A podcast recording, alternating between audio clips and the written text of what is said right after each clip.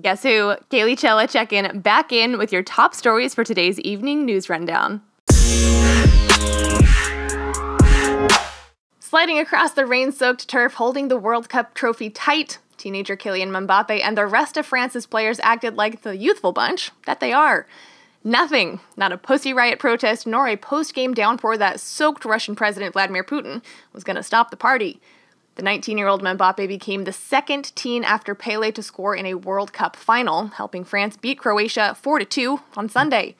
Mbappe had just shown his electrifying speed in the 52nd minute when play was held up by four protesters who ran onto the field.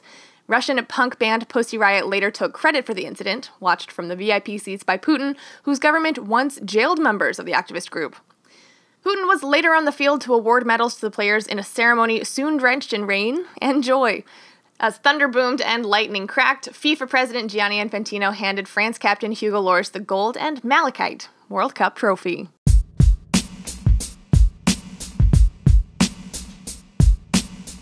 Footage from body worn cameras and surveillance cameras showed that a black man who was shot and killed by a Chicago police officer was armed with what appeared to be a handgun, authorities said Sunday.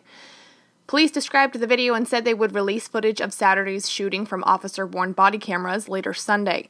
Police have previously made some video public in an effort to diffuse mounting public tension, and the new release will come hours after a skirmish between angry residents and baton wielding officers. Four protesters were arrested in the clash, and some police officers suffered minor injuries from thrown rocks and bottles, some of which were filled with urine. Officers pulled people to the ground and struck them with batons. Two squad cars were also damaged. Harith Augustus, who was 37, died of multiple gunshot wounds on the city's south side, medical examiner said. He wasn't a known gang member and had no recent arrest history. A resident of the area, Gloria Range, told the Chicago Sun-Times that Augustus, known in the Grand Crossing neighborhood as Snoop, worked at a barber shop and had a five year old daughter. The Reverend Jesse Jackson called the shooting a tragedy and said in a statement that it's a blessing Augustus didn't bring the girl with him Saturday, as he's known to do. Police found a handgun and two magazines of bullets at the shooting site and sent them for testing. It was at least the third time in the last two weeks that a Chicago police officer had shot someone.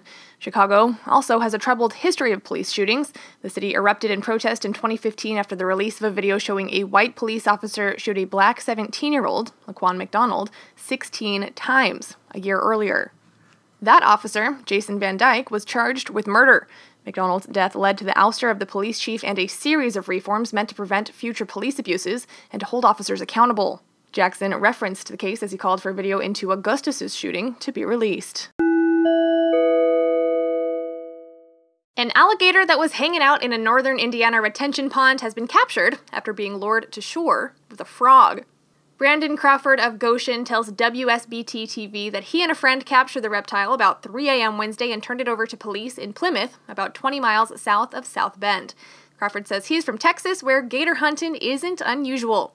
WNDU TV reports that the alligator is 2 to 3 feet long and may have actually been a pet. The reptiles are usually found in the wild in southeastern states and can grow up to 13 feet. Teenage boys fishing at the pond earlier this week said the alligator tried to eat their bait. Residents flocked to the pond to see Allie, the alligator. All right, guys, that's all I got for now. Make sure to tune in tomorrow morning for the latest. This is Kaylee Chella signing off.